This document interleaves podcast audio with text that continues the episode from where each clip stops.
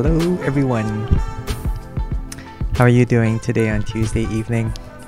Surviving so far?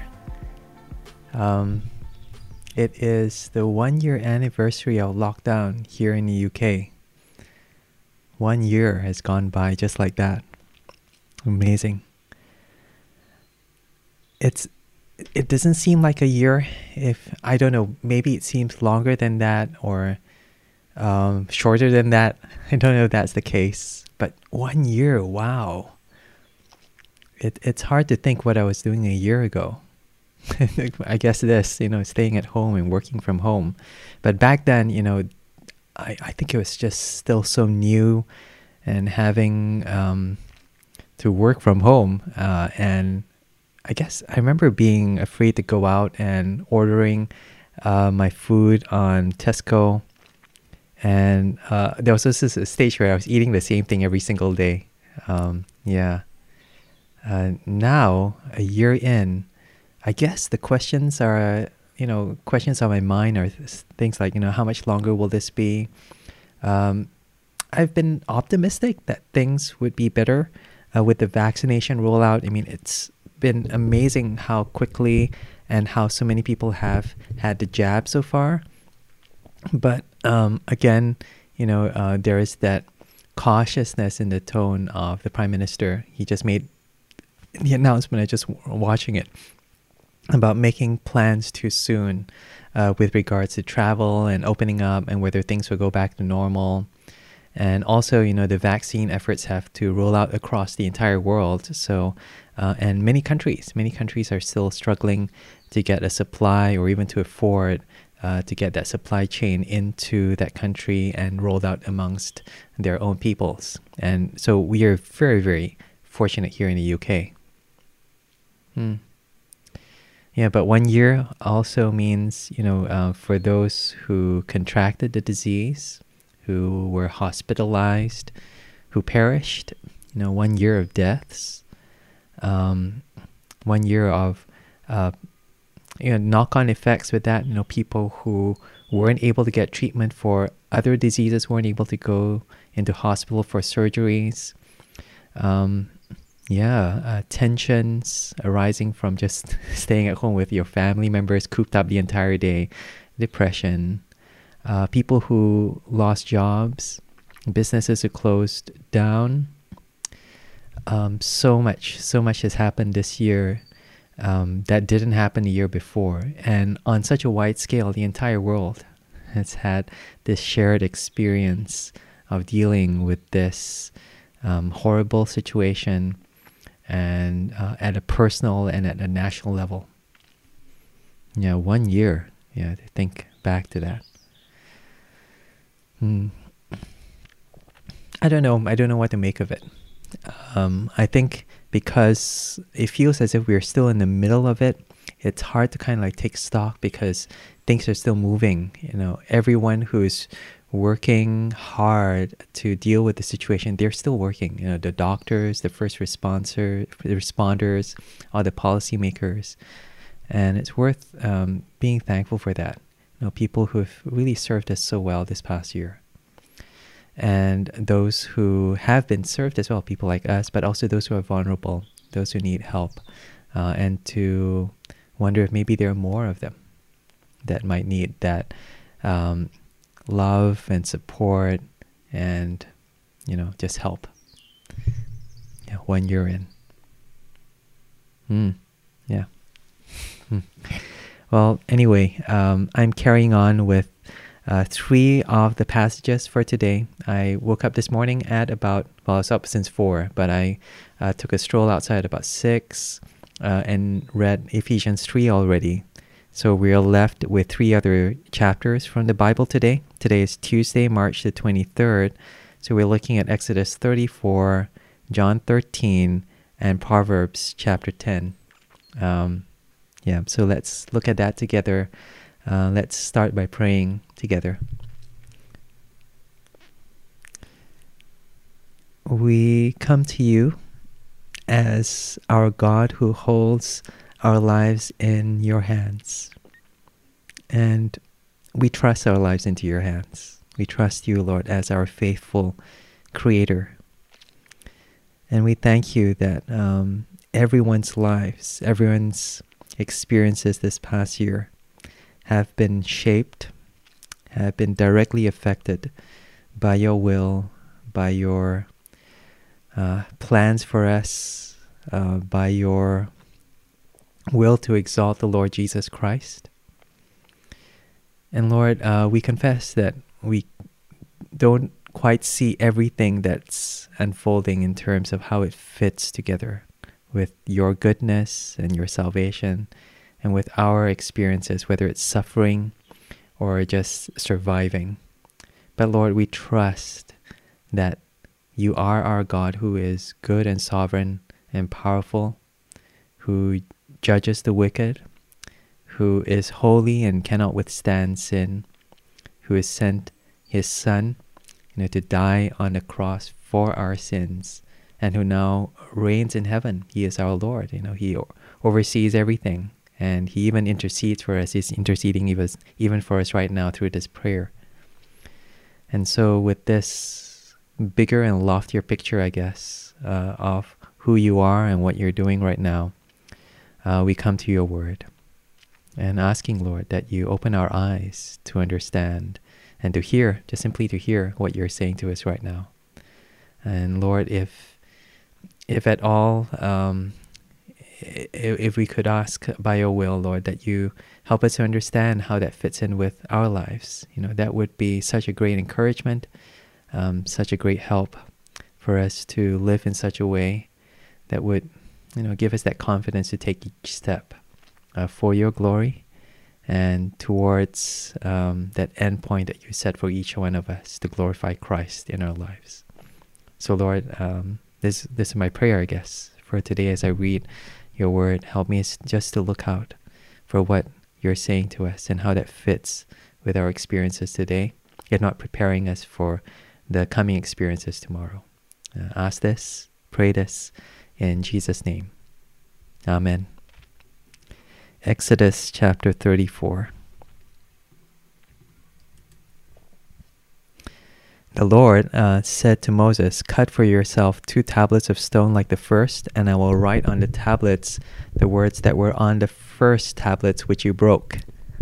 Uh, Moses was walking down the mountain, if you remember, and he saw all the people sitting against God with the golden calf. And so he threw whoosh, the tablets on the ground broke them. So God said, Make two more tablets, and God will write on those tablets again the Ten Commandments. Verse 2 Be ready for the morning, and come up in the morning to Mount Sinai, and present yourself there to me on the top of the mountain. Mm. So previously, he had just been talking to God. Moses had just been talking to God in the tent of meeting that was outside the camp of Israel. So now God says, Come up the mountain. Uh, but he gives further instructions, verse 3 No one shall come up with you, and let no one be seen throughout all the mountain. Let no flocks or herds graze opposite that mountain. So the whole mountain is supposed to be completely empty, you know, no, no, no animals even, not even opposite the mountain. So absolutely clear, except for one guy, Moses, going up this mountain to meet with God. I guess um, to show how holy God is. Maybe God is still anger, angry, burning in anger against their sin, and so He is kind of like widen the separation. yeah. Verse four. So Moses cut two tablets of stone like the first, and he rose early in the morning and went up on Mount Sinai as the Lord had commanded him, and took in his hand two tablets of stone. The Lord descended in a cloud and stood with him there and proclaimed the name of the Lord. That is amazing. You know, that, just that description of God standing with Moses, descending from heaven in a cloud, standing with Moses, and speaking his name to Moses. The Lord passed before him and proclaimed, The Lord, the Lord, the God, a God merciful and gracious, slow to anger and abounding in steadfast love and faithfulness keeping steadfast love for thousands, forgiving iniquity and transgression and sin, but who will by no means clear the guilty, visiting the iniquity of the fathers on the children and the children's children to the third and fourth generation. So God is here standing with Moses, proclaiming his name, the Lord, the Lord. Um, um, it's here written Lord, L O R D, in capitals, uh, because God's name is just so holy. The I am, some render it as Yahweh. He says it twice the Lord, the Lord. And everything that follows is God's character. A God merciful and gracious, slow to anger. Now, God is not quick to be angry, but He's slow and He's abounding in faithful or steadfast love and faithfulness. It's like overflowing with this faithfulness, this love that is so steady, that flows from God and it overflows from God. And therefore, that is the prevailing character of God love, slowness to anger. Verse 7 He keeps his steadfast love for thousands, you know, forgiving iniquity and transgression and sin. So he's loving people who sin against him, who transgress, but he forgives them. And that's that overflowing love and forgiveness towards them. But still, he's a God of justice, who will by no means clear the guilty, visiting the iniquity of the fathers on the children and the children's children, you know, one, two, three, four, to the third and fourth generation. So there is that abounding, steadfast love to thousands of generations, but to the third and fourth generation, there's that justice and judgment for the sin of the fathers and the children. And it's a contrast against again between these two traits. You know, both are of God, both are equally true, that God is abounding in love, but he's also just in his punishment. But his love over overflows compared to this judgment. And I think when it says there, therefore, that God proclaimed his name to Moses, the entire entirety of verses 6 and 7, that's his name. It's not just the first bit, the Lord, the Lord, but the fact that he's merciful and gracious, slow to anger, abounding in steadfast love, and keeping steadfast love to thousands, and then visiting the iniquity of the fathers to the third and fourth generations. That whole characterization of God's love and justice, His mercy, and His judgment.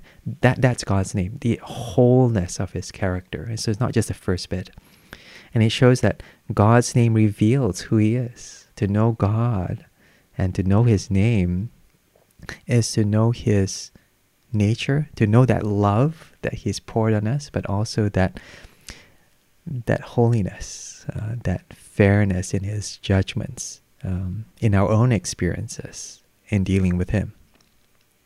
Verse 8 And Moses quickly bowed his head toward the earth and worshipped.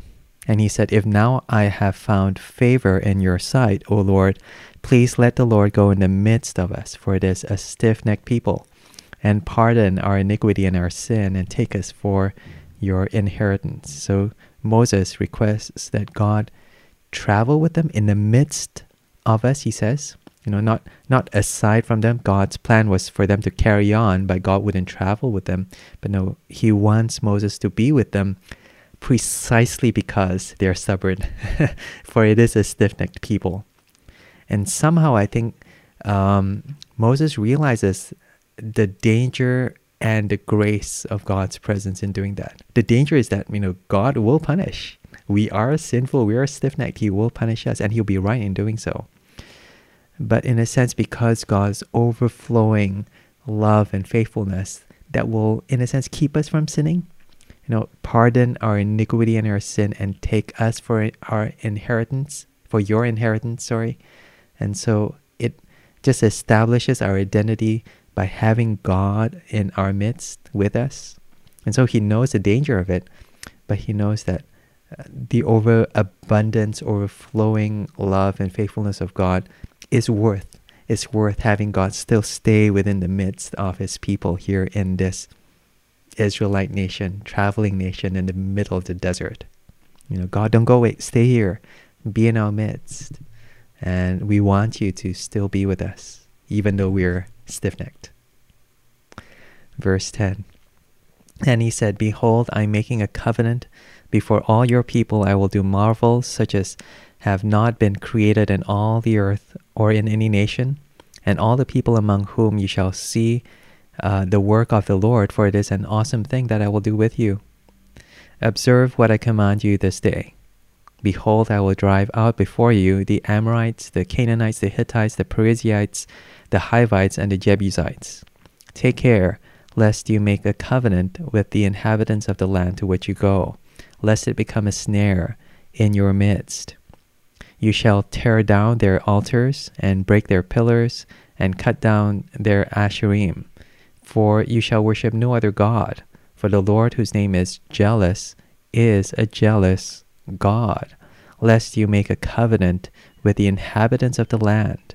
And when they whore after their gods and sacrifice to their gods, and you are invited, you eat of his sacrifice, and you take of their daughters for your sons, and their daughters whore after their gods, and make your sons whore after their gods. You shall not make for yourself any gods of cast metal.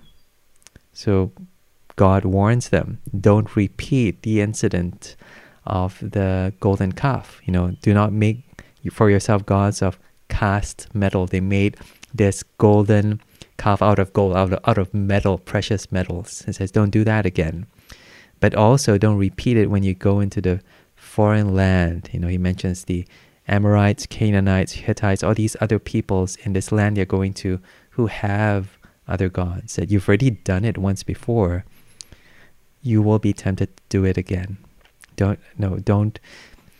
And and it's a precaution. It says cut down all their pillars, all their poles. You know, tear down their altars because otherwise it will become a snare in your midst. You know, God is in your midst, but this will also be a snare in your midst, in the middle of you.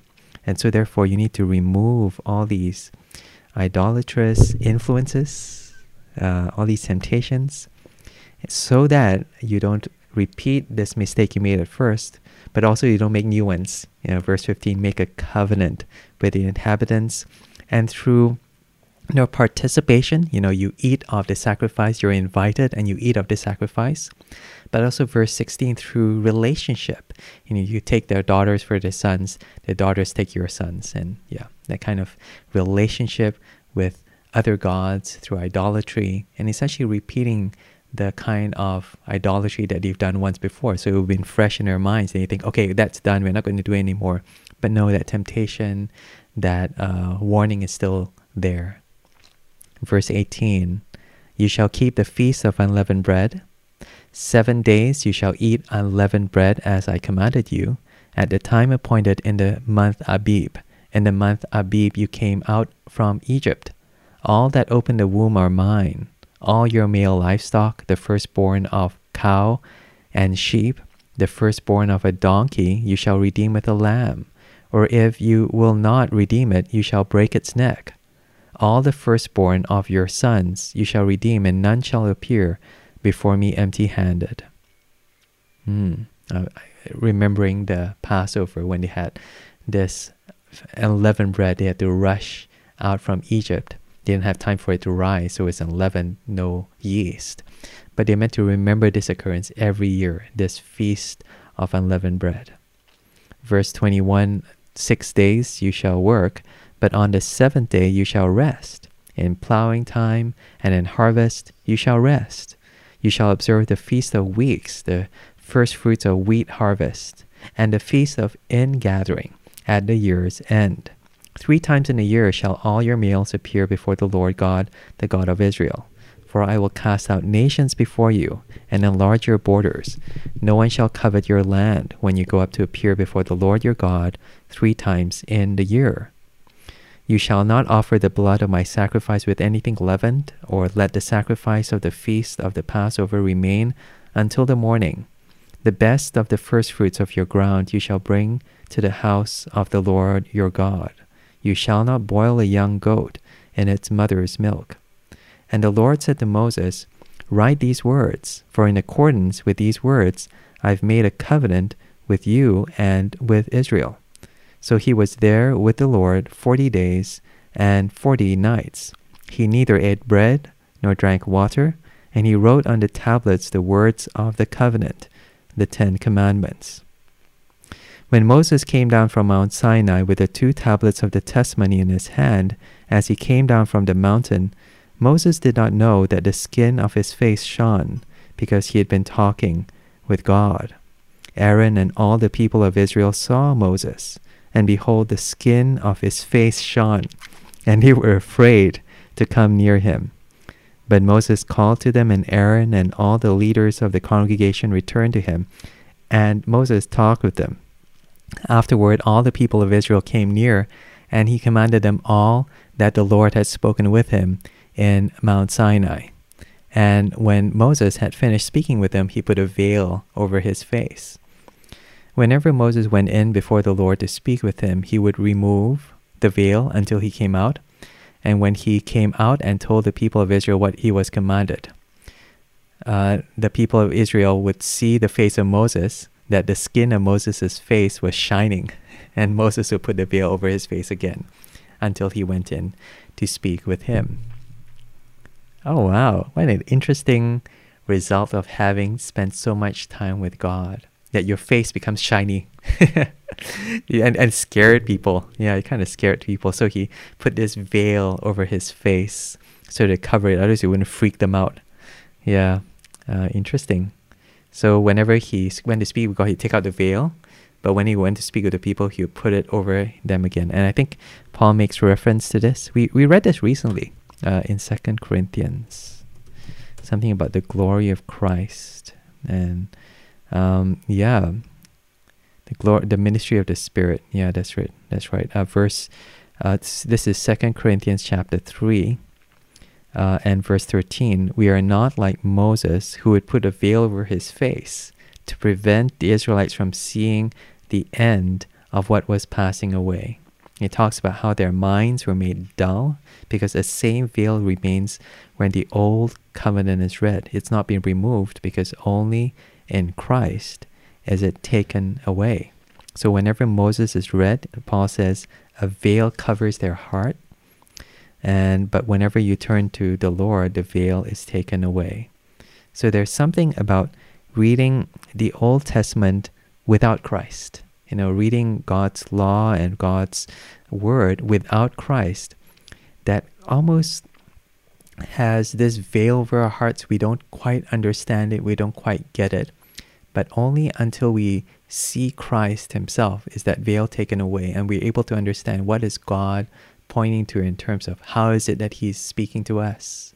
How is it that He's going to forgive us of our sins? And He does that through Christ, through His sacrifice. But you won't get that if you take Christ even out of God's Word, out of the Old Testament.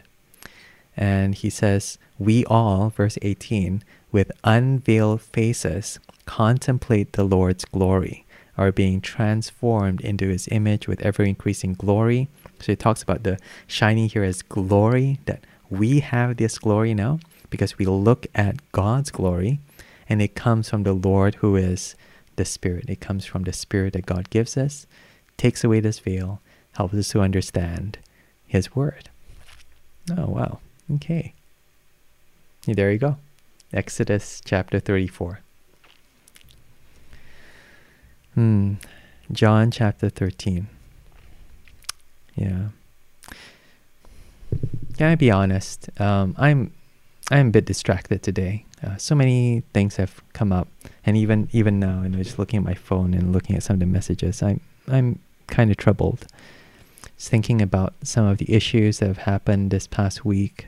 Um, if you've seen my Facebook and some of my posts, um, you'll you know what what the issue is, and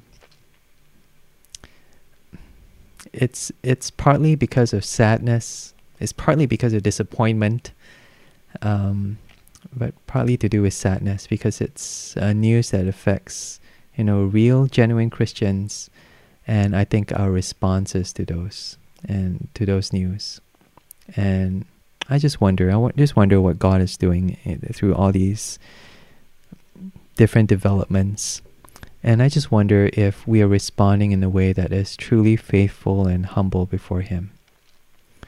Um, yeah.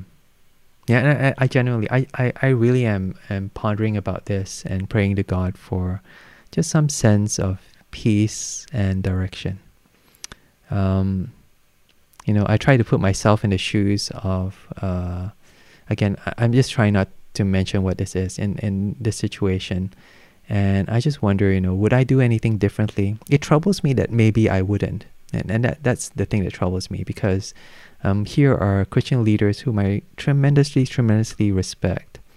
And I really am scratching my head wondering, you know, how did it come to this point whereby there is almost disrepute uh, against um, Christians and the gospel and our very integrity. And it's, it's just really, really sad and disappointing. And uh, I keep saying to myself, maybe I don't have the full picture. You know, maybe I need to understand how things played out. But you know that in itself is is frustrating because why is it that so much has been kept under wraps when something of this kind of magnitude and scale has been happening in our midst? Yeah, but again, you know, um, you know, I'm thankful for good and godly Christian leaders whom I think we have in our churches, especially here in UK, especially here in in Cambridge uh, which just makes it all the more hard to understand because these are good guys and these are people with character, but it doesn't doesn't doesn't make sense. And and and it's hard to reconcile and you you just you, you've just come to expect that you're not going to hear anything more about it and it's sad that the way means in which you hear these kind of news is through you know non-christian means you know through the newspapers it's just it's just really really sad yeah. Hmm. Lord, um, you know what's going on and you know our hearts. And Lord, um, thank you for reminding us that you are merciful and, um, and you are just as well. But your mercy and your love and your faithfulness extends to thousands. So help us to trust in that mercy, to trust in that justice, and to trust and entrust ourselves to our faithful Creator. Uh, in Jesus' name, Amen. John chapter 13. Yeah. Okay, let's let's look at this. Now before the feast of the Passover, when Jesus knew that his hour had come to depart out of this world to the Father, having loved his own who were in the world, he loved them to the end. During supper, when the devil had already put it into the heart of Judas Iscariot, Simon's son, to betray him, Jesus, knowing that the Father had given all things into his hands, and that he had come from God and was going back to God, rose from supper. He laid aside his outer garments and taking a towel, tied it around his waist. Then he poured water into a basin and began to wash the disciples' feet and to wipe them with the towel that was wrapped around him. He came to Simon Peter, who was with him. Uh, Lord, uh, do you wash my feet? Jesus answered him, What I'm doing you do not understand now, but afterward you will understand. Peter said to him, You shall never wash my feet. Jesus answered him, If I do not wash you, you have no share with me. Simon Peter said to him, Lord, not my feet only, but also my hands and my head.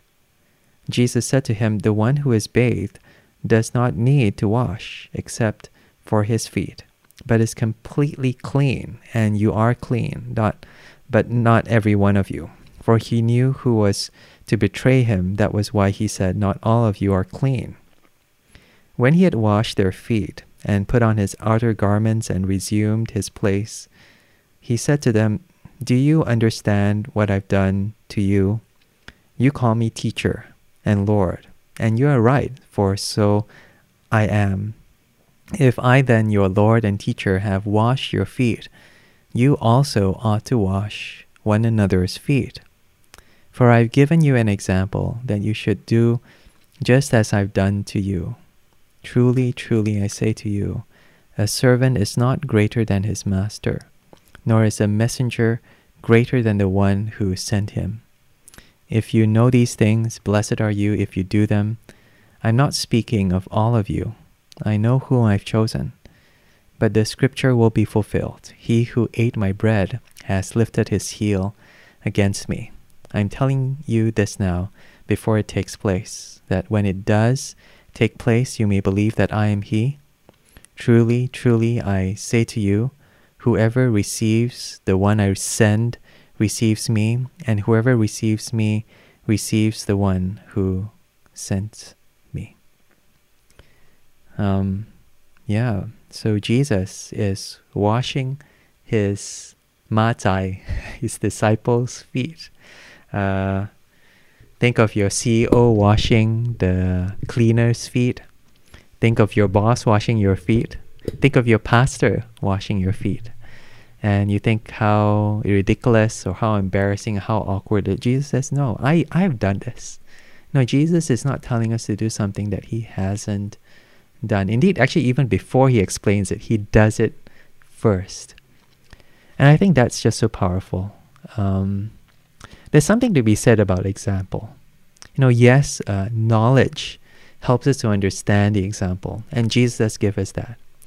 But he almost shocks his disciples with the example first, so that they're really to, ready to receive that understanding. They don't understand it completely yet. You know, like Simon Peter, you know, Lord, are you going to wash my feet? And to give him credit, maybe he thinks that he is humbling himself before Jesus. Jesus is humbling himself. Say, no, no, I will humble myself before you. But Jesus says, no, you have to let me wash you. You have to let me serve you. He says, you do not understand now, Jesus says, verse 7, but afterward, you want, afterward meaning the cross, after that, you get it. Yes, Jesus served me. And, and I, I need to be served by him. I, I can't serve him actually in truth because what does he need that I can give him? But at the same time, Jesus says, You are to serve, but you are to serve one another. You know, verse 15, I've given you this example. You should also do just as I have done to you. Truly, truly, I say to you, a servant is not greater than his master. It's really worth. We are not greater than Jesus. We are not greater than God. And by that picture of Jesus and God, we're not thinking of like that, but like this. You know, Jesus lowers the bar. He doesn't raise the bar. He lowers the bar of humility. Goes like this. And so we should constantly be trying to go like this, like lower and lower and lower. And when everything inside me wants to go higher and you know ascend, you know, be promoted, and there's something really beautiful about that. I think I think we do see that in uh, Christians who get it, who just get it, you know, especially those who are in ministry. Ministry just means service, you know, serve one another, service.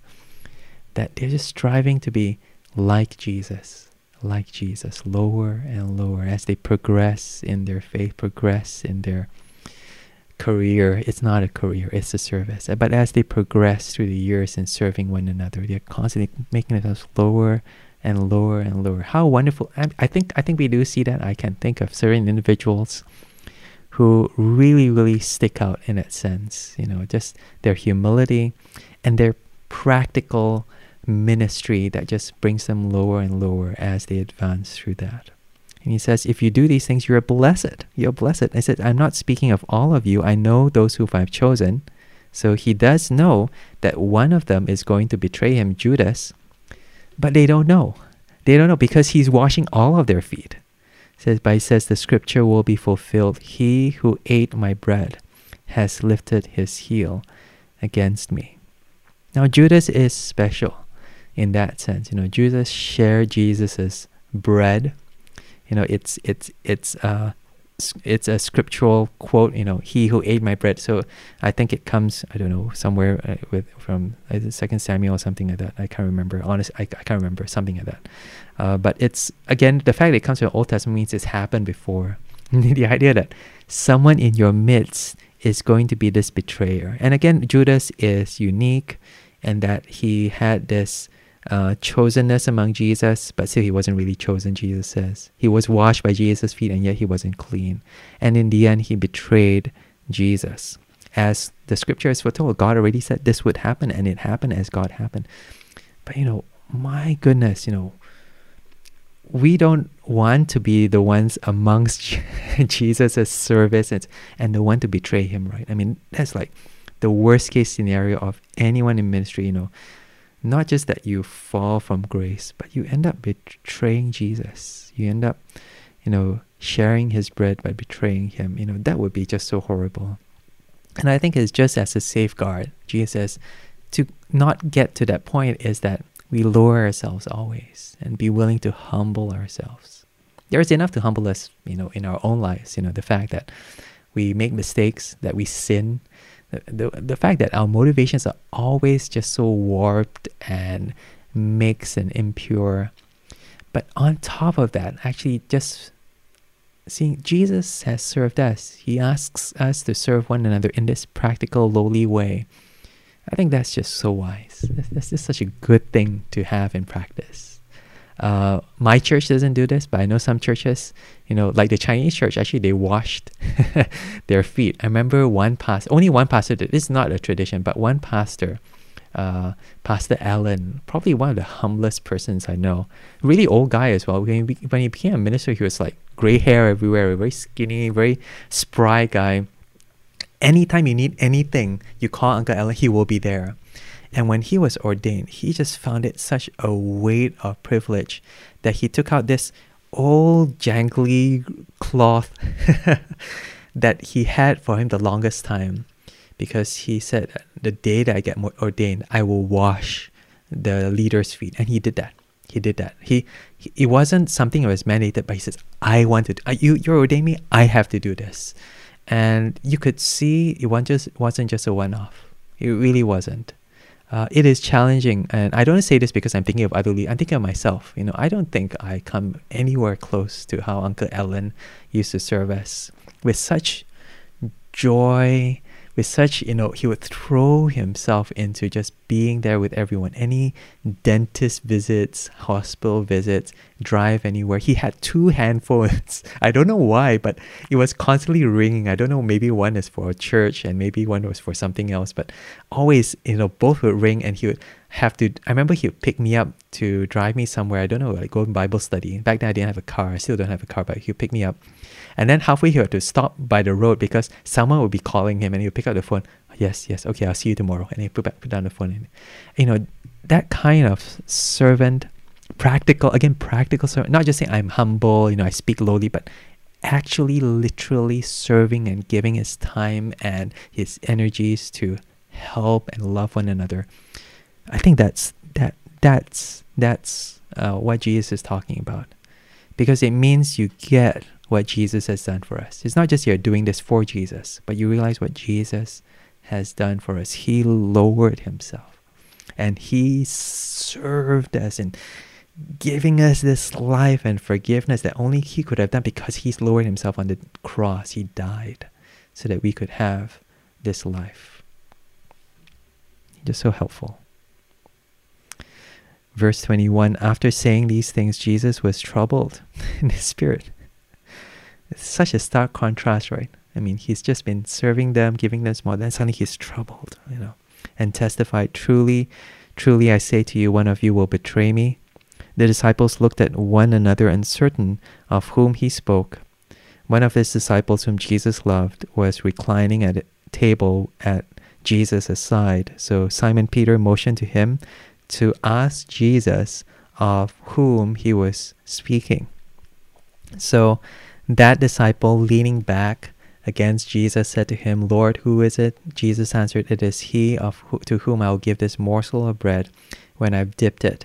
So when he had dipped the morsel, he gave it to Judas, the son of Simon Iscariot. Then after he had taken the morsel, Satan entered into him. Jesus said to him, What you're going to do, do quickly. Now no one at the table knew why he had said this to him some thought that because Judas had the money bag, Jesus was telling him, buy what you need for the what we need for the feast, or that he should give something to the poor. So after receiving the morsel of bread, he immediately went out, and it was night. No one knew it was Judas. you know, no one could guess. You know, Judas was just had this face and this persona and this appearance that had nothing to do with a betrayer. In fact, they trusted him. They thought that Jesus was telling him to give money to the poor. Can you imagine that? Uh, that it didn't even occur to him that Jesus was speaking specifically about one person, this guy. And I, I wonder actually, even when Jesus said to um, John, the one whom he loved, um, said, It's going to be the person I give the bread. Even John went, Is it this guy? Is it really this guy? But he wrote it down. So eventually they got it. And eventually all of them understood it was Judas. But still at this point, no one. No one. And that that's scary. I think that's scary to me. Verse 31 When he had gone out, Jesus said, Now is the Son of Man glorified, and God is glorified in him. If God is glorified in him, God will also glorify him in himself and glorify him at once. Look, glory, glory. Son of Man is glorified, God is glorified in him. And if God is glorified in him, God will also glorify him in himself and glorify him at once. So, yeah. but I think the operative words here are now. You know, right now. Before this, it wasn't time yet. But right now, when he's about to be betrayed, right now, when he knows that there's no turning back, you know, it's only to the cross and until the cross that you know this glory will be revealed. You know that you know god will glorify jesus by killing him by letting him be betrayed by letting him die this horrible death. But at the same time god will be glorified through him. It's not just oh look at jesus. God says god god will glorify him but god will be glorified in jesus you're meant to look at the cross and go, Thank you, God, for sending Jesus to die. You know, praise you. That is your goodness. That is your grace. You have done this. And he says, if God is glorified in that, in that cross, then God will glorify him in himself. And therefore it's saying, therefore you see that my goodness in there, you see my grace, my power in that, see him as God. That's why glorify God in himself. You know, Jesus deserves all this authority. And it's therefore it's talking about this exaltation that he receives from dying on the cross. And he will glorify him at once. There's no delay. That means the moment you look at the cross, you see his power. The moment you look at the cross, you see Jesus' lordship. It's meant to be this one to one connection between his death, his exaltation, his death, and his resurrected life that gives him all this authority and power to rule and to judge and to save. Verse 33 Little children, yet a little while I'm with you. You will seek me, and just as I said to the Jews, so now I also say to you, where I'm going, you cannot come. A new commandment I give to you, that you love one another, just as I have loved you. You also are to love one another. By this all people will know that you are my disciples if you have love for one another. All people, you know, everyone and every anyone, you know, looking at you, you, you know, think of your Bible study. They're go, wow, you must really follow Jesus. So that's why he says, right? You know, by this, this love, you know, the love that you have for one another, not not by your knowledge, not by your ability to pray an amazing prayer that go, oh, you must be a Jesus disciple. No, say, wow, you guys really, really love one another. You must. Uh, it cannot be, it cannot be any anything else than Jesus's love that you're showing towards one another. If you have loved one another as just as I have loved you. And Jesus says this is a commandment, a new commandment. It's almost a renewed and you know a sign of this new covenant that Jesus is giving us. You know, think of the old covenant with Moses. We're just looking at that. And this covenant whereby God saves them from slavery, this huge event of an entire, saving an entire nation from slavery through the Exodus. This is the new Exodus. This is the new covenant, the new contract that God gives to us. And the way in which we fulfill this, the sign of this covenant, is love. Love. This is how you know that you're a Christian. You love one another the way that Jesus has loved us. Verse 36 Simon Peter said to him, Lord, where are you going? Jesus answered him, Where I am going, you cannot follow me now, but you will follow afterward. Peter said to him, Lord, why can I not follow you now? I will lay down my life for you. Jesus answered, Will you lay down your life for me? Truly, truly, I say to you, the rooster will not crow till you have denied me three times. Mm. Just shows, you know, that um, Peter doesn't quite understand yet what's going on. He thinks that he can handle it. You know, I, I, I will go with you all the way to the end. And Jesus foretells that he will deny him not just once, twice, but three times. But there's a certain comfort in that, that Jesus knows it is going to happen. And Jesus, the same way that he knows that Judas is going to betray him, but Jesus foretells that he can't do this now, but eventually he will.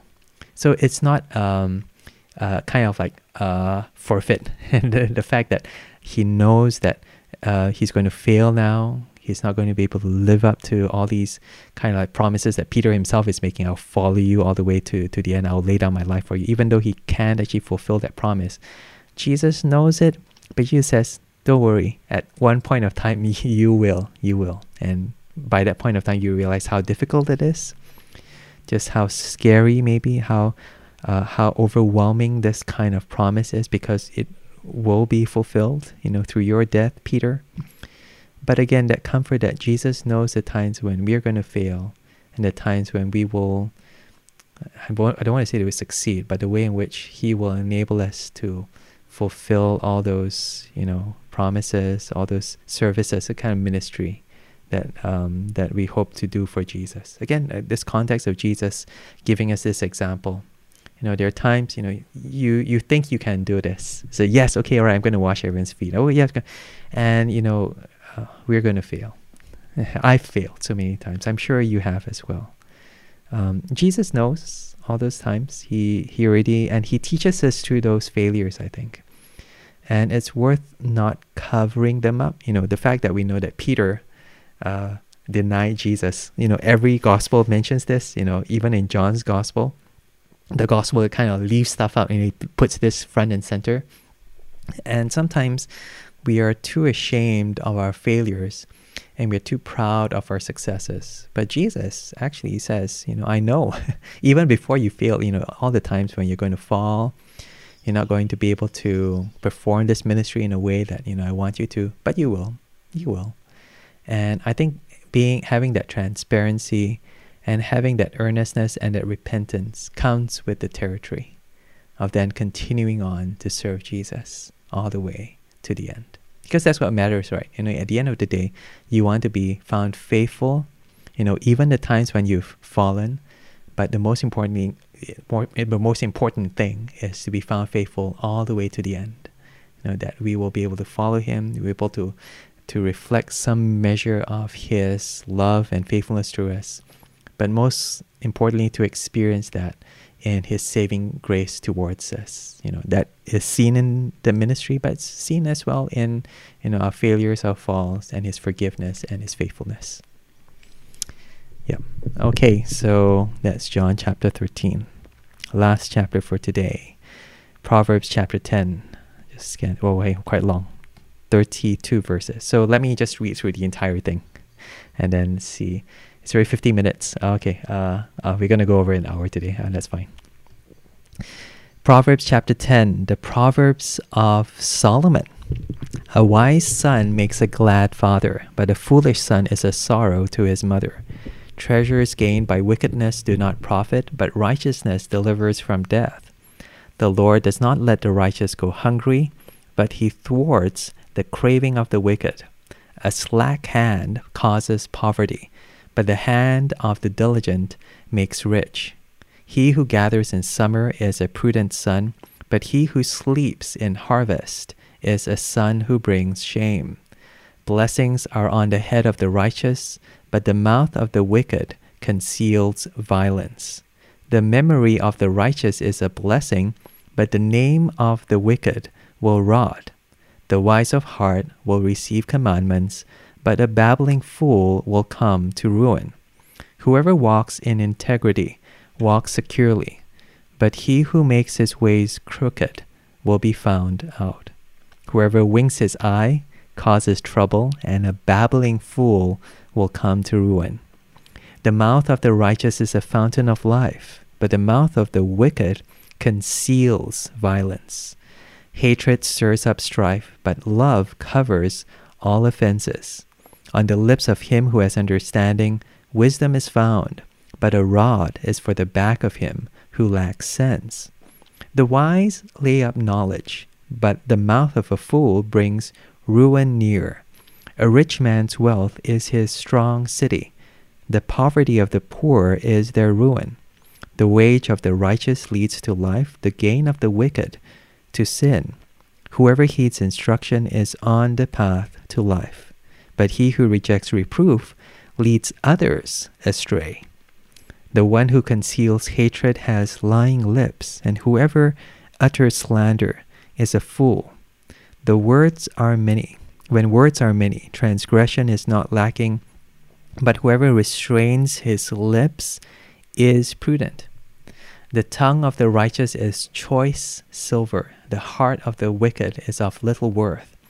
The lips of the righteous feed many, but fools die for lack of sense. The blessing of the Lord makes rich, and he adds no sorrow with it. Doing wrong is like a joke to a fool, but wisdom is pleasure to a man of understanding. What the wicked dreads will come upon him, but the desire of the righteous will be granted. When the tempest passes, the wicked is no more, but the righteous is established forever. Like vinegar to the teeth, and smoke to the eyes, so is the sluggard to those who send him. The fear of the Lord prolongs life, but the years of the wicked will be short. The hope of the righteous brings joy, but the expectation of the wicked will perish. The way of the Lord is a stronghold to the blameless, but destruction to evildoers. The righteous will never be removed, but the wicked will not dwell in the land. The mouth of the righteous brings forth wisdom, but the perverse tongue will be cut off. The lips of the righteous know what is acceptable, but the mouth of the wicked what is perverse. Okay, all right, this is tough. You know, it goes in and out through different themes. Um, it's introduced as the Proverbs of Solomon. I think this whole section moving forward is of Solomon speaking as a father to his son. You know, he starts as a wise son makes a glad father, a foolish son is sorrow to his mother. So he's almost imparting all the wisdom he has. You know, Solomon, this wise guy, who's received all this wisdom from God, is imparting it onto his son, you know, through this relationship with him.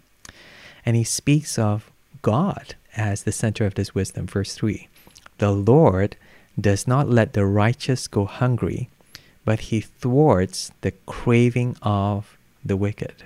It's interesting that what God does, you would expect the Lord will give you wisdom. But, but he says the Lord will not let the righteous, the person who is doing the right thing, go hungry. It's almost saying that, you know, God won't um, cause you to be unblessed it's, it's so strange, right? You know, uh, because you know you read Job, you know there are lots of righteous people they experience suffering, but I think the idea here, and we see we see it follow on. Uh, the idea, if I would, how would I put it this way? Um, I think God supplies blessing to the person who is living His way, so that he can continue living God's way, if I can put it that way. Yeah, I, I put it that because it talks about um, uh, about you know, poverty and riches. You know, a slack hand causes poverty, but the hand of the diligent makes rich.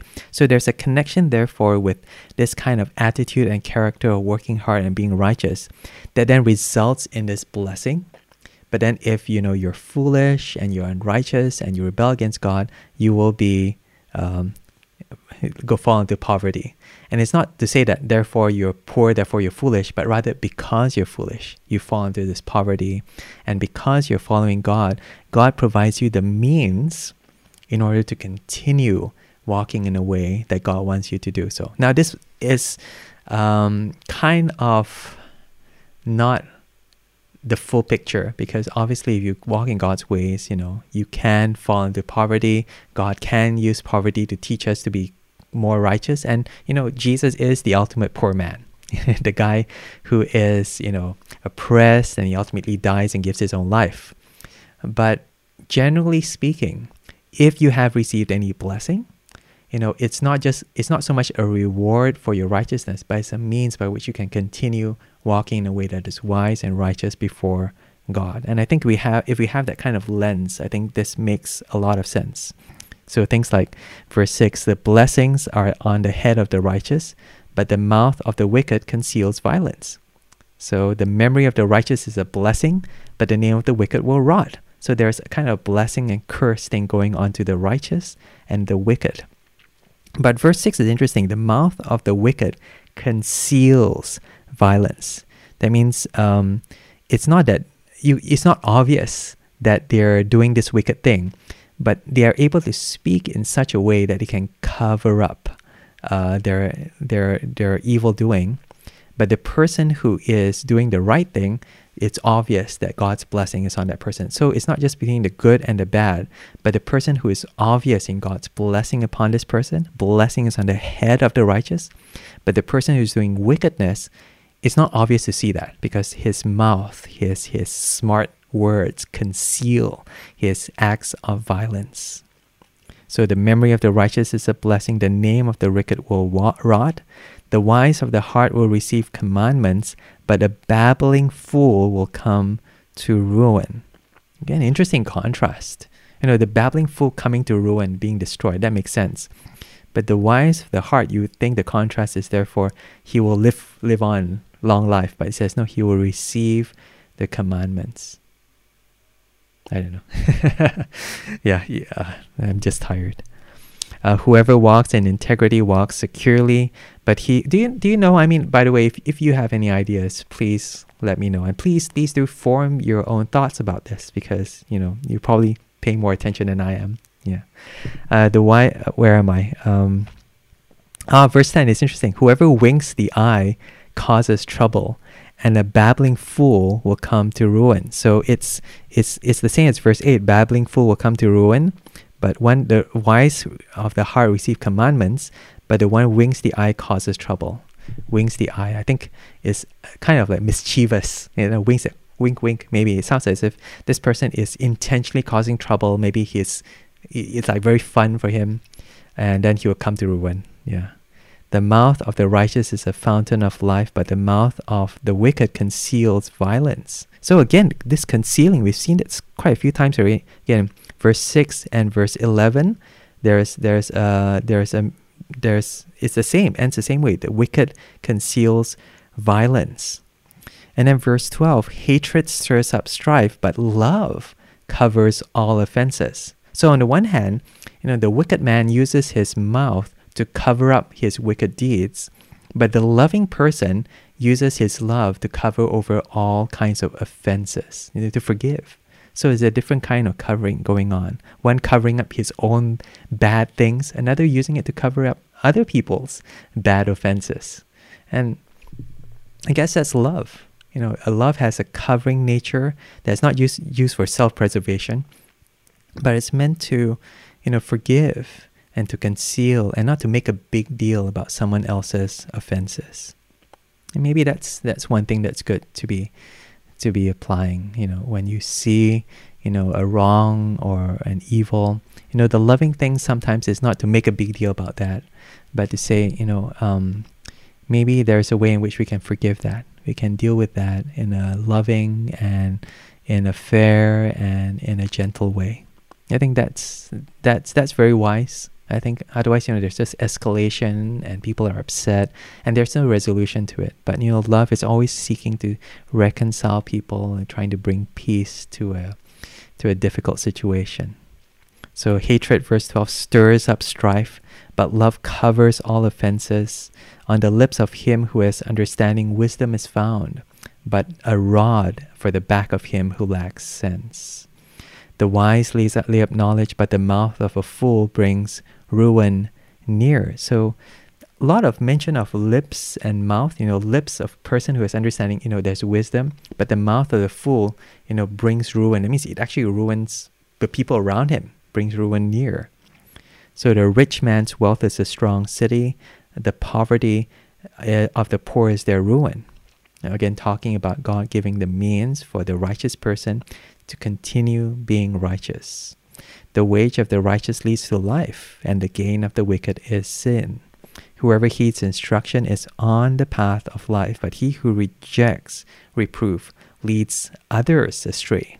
There's this knock on effect on the people around you because you refuse to learn, you know, others around you aren't taught. You know, they they are led astray. You you are teaching them the wrong thing, maybe. That's the case. The one who conceals hatred has lying lips, and whoever utters slander is a fool. So again, there's a lot of concealing through the person's lips, and they're trying to cover up this wrong, you know, this hatred, the fact that actually, oh, I'm angry with you, I hate you, that kind of thing. And, you know, whoever utters slander is a fool. So whenever they speak, they're speaking out against someone else. That's slander. You're speaking badly against another person. When words are many, transgression is not lacking, but whoever restrains his lips is prudent. Isn't James probably says something along the same lines, right? James chapter 1, uh, I think in like verse 19, quick to listen, slow to speak, slow to anger, similar to that. You know, many words, you know, many transgressions, but restraining your lips. it's worth just holding back, holding back, and speaking but well, James adds, you know, listen quickly, take take things in, but then respond after some time. The tongue of the righteous is choice silver, and the heart of the wicked is of little worth. The lips of the righteous feed many, but fools die for lack of sense. Mm. So there's a blessing of many through your speaking if you're righteous, but if you're a fool, you can't even feed yourself. The blessing of the Lord makes rich, and he adds no sorrow with it. Doing wrong is like a joke to a fool, but wisdom is pleasure to a man of understanding. I like that picture. You know, you always enjoy, you know, um, wisdom you know you understand it and you're it's it's it's one of the great joys of understanding something and imparting it to others and just seeing that the right thing is done the right thing is said there's a kind of joy with that but there's a different kind of joy with um, doing wrong for the fool. You know it's a joke. Ha ha ha ha. You know i get to get away with this this evil thing. And you know both have joy but it's a different kind of joy. You know one is short and fleeting. It's just a joke. But you know there's a deep pleasure in in the wisdom, wisdom of the gospel, and wisdom of just knowing God and fearing God, wisdom of just knowing how to respond to situations in the right way that honors God. There's great pleasure in that. And going, yeah, you know, wow, you know, you don't have to scratch your head and say, yeah, this is the right thing to do. And, you know, God has said this, this is just absolutely clear and you just have to walk on this path. I think there's, there's just great relief in having that kind of understanding and knowing what to do as in terms of next steps and reacting situations the way that is just good and clear and godly. What wicked the wicked dreads will come upon him, but the desire of the righteous will be granted. When the tempest passes, the wicked is no more, but the righteous is established forever. This kind of a long-term view, you know, after that storm, and the storm comes sometimes almost as a way of washing away all these temporary, you know, this useless, you know, this temporary um, wicked people. But the ones who last, the ones who are still here, are the ones who keep God's word, you know, keep God's way. They're established forever. Like vinegar to the teeth, smoke to the eyes. You know, vinegar sour, smoke the eyes is very smarting. So is the sluggard to those who send him. That's the idea. So is the sluggard to those who send him. That means you're sending a lazy person. this lazy person will just come back and bite you, I guess. The fear of the Lord prolongs life, but the years of the wicked will be short. God's yeah okay yeah okay yeah just just a lot of people live longer if they fear God, or rather it it it prolongs life. It it actually gives us life. But the ones who are wicked, you know, God cuts short. And the hope of the righteous brings joy, but the expectation of the wicked will perish. The way of the Lord is a stronghold to the blameless, but destruction to evildoers. The righteous will never be removed, but the wicked will not dwell in the land. The mouth of the righteous, again, that mouth of the righteous brings forth wisdom. And the person who knows God, who lives according to God's way, they will speak in such a way that it reflects that relationship. It brings forth wisdom, but the perverse tongue will be cut off. That's quite a gross picture, right? And the person who speaks against God, speaks foul things against God, it's cut off. And the lips of the righteous know what is acceptable, but the mouth of the wicked what is perverse. Proverbs chapter 10. Yeah, uh, good way to end. So much wisdom and so much sense, I think, in terms of just how to respond to different situations every day and how to live in such a way that reflects that you really do know God and you're trying to live according to His way. Okay, I'll pray. Um, uh, Heavenly Father, thank you for the simplicity and straightforwardness of your word at times, just reminding us the value of speaking truth and living according to that truth. You bless us when we do this, and you cut us off when we rebel against this word.